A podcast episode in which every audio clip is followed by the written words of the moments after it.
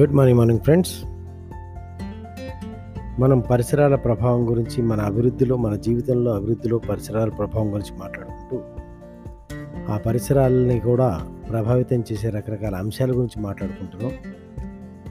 దానిలో భాగంగా ఇవాళ మనం చేసే పని మనం చేసే పని లేదా ఉద్యోగం. ఈ పని లేదా ఉద్యోగం ఏంటంటే దీని యొక్క ప్రభావం ఏంటంటే మన యొక్క తత్వం ఏదైతే ఉంటుందో మన యొక్క నేచర్ మన బిహేవియర్ కానీ మన మైండ్ సెట్ కానీ మన నేచర్ ఏదైతే ఉంటుందో దానికి తగ్గ పని మనం చేస్తున్నామా లేదా అనేది that effects the growth.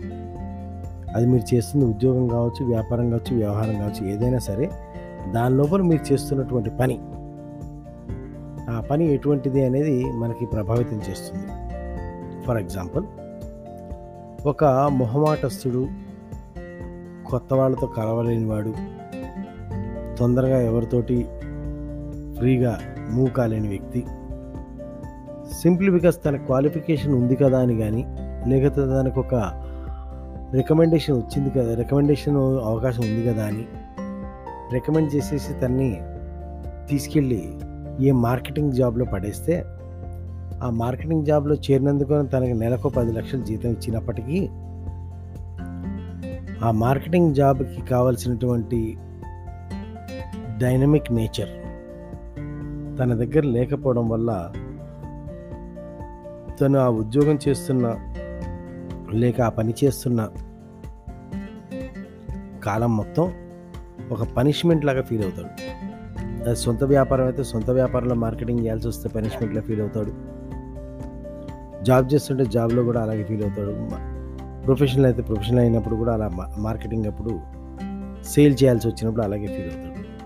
Other other side అలాగే ఇంకో వ్యక్తి కొత్త పాత ఉండదు డైనమిక్గా ఉంటాడు కాళ్ళు ఒక చోట నిలవదు ఎప్పటికప్పుడు కొత్త కొత్త పరిచయాలు చేసుకోవటం బాగా ఇంట్రెస్ట్. అటువంటి వ్యక్తిని తీసుకొచ్చి ఒక డెస్క్ జాబ్కి పర్మనెంట్ డెస్క్ జాబ్కి పరిమితం చేస్తే ఆ డెస్క్ జాబ్లో తను చేయ తను చేయకపోవడమే కాకుండా ఇటుపక్క అటుపక్క ఉన్న వాళ్ళని కూడా కేలికేసి వాళ్ళని కంపు పాడు చేసేసి ఎవరు పని చేయకుండా చేస్తాడు.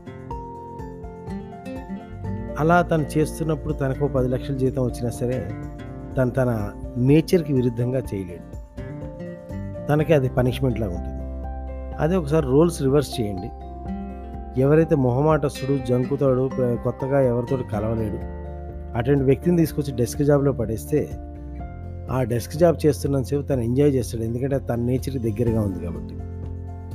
అలాగే అవుట్ గోయింగ్ పర్సన్ ఎవరైతే ఉన్నారో ఆ అవుట్ గోయింగ్ పర్సన్ తీసుకెళ్ళి మార్కెట్లో పడేస్తే ఆ మార్కెటింగ్ జాబ్ తనకి తన నేచర్కి సరిప సరిపడేట్టు ఉంటుంది కాబట్టి తన నేచర్కి సరిపడేలా ఉంటుంది కాబట్టి తన ఆ జాబ్ని తను ఎంజాయ్ చేస్తాడు.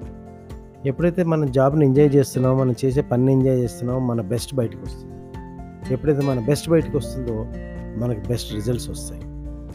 ఆ బెస్ట్ రిజల్ట్స్ వచ్చినప్పుడు ఆ బెస్ట్ ప్రోగ్రెస్ కూడా మనదవుతుంది సో ఒకసారి నేను చెప్పేది ఏంటంటే మీ మానసిక స్థితికి మీ ఆలోచన విధానానికి లేదా మీ బిహేవియర్కి మీ నేచర్కి మీరు చేస్తున్న పని సూట్ అవుతుందా లేదా ఒకసారి చెక్ చేసుకుని అవ్వకపోతే కనుక దానికి ఏం చేయాలో ఒకసారి ఆలోచించండి.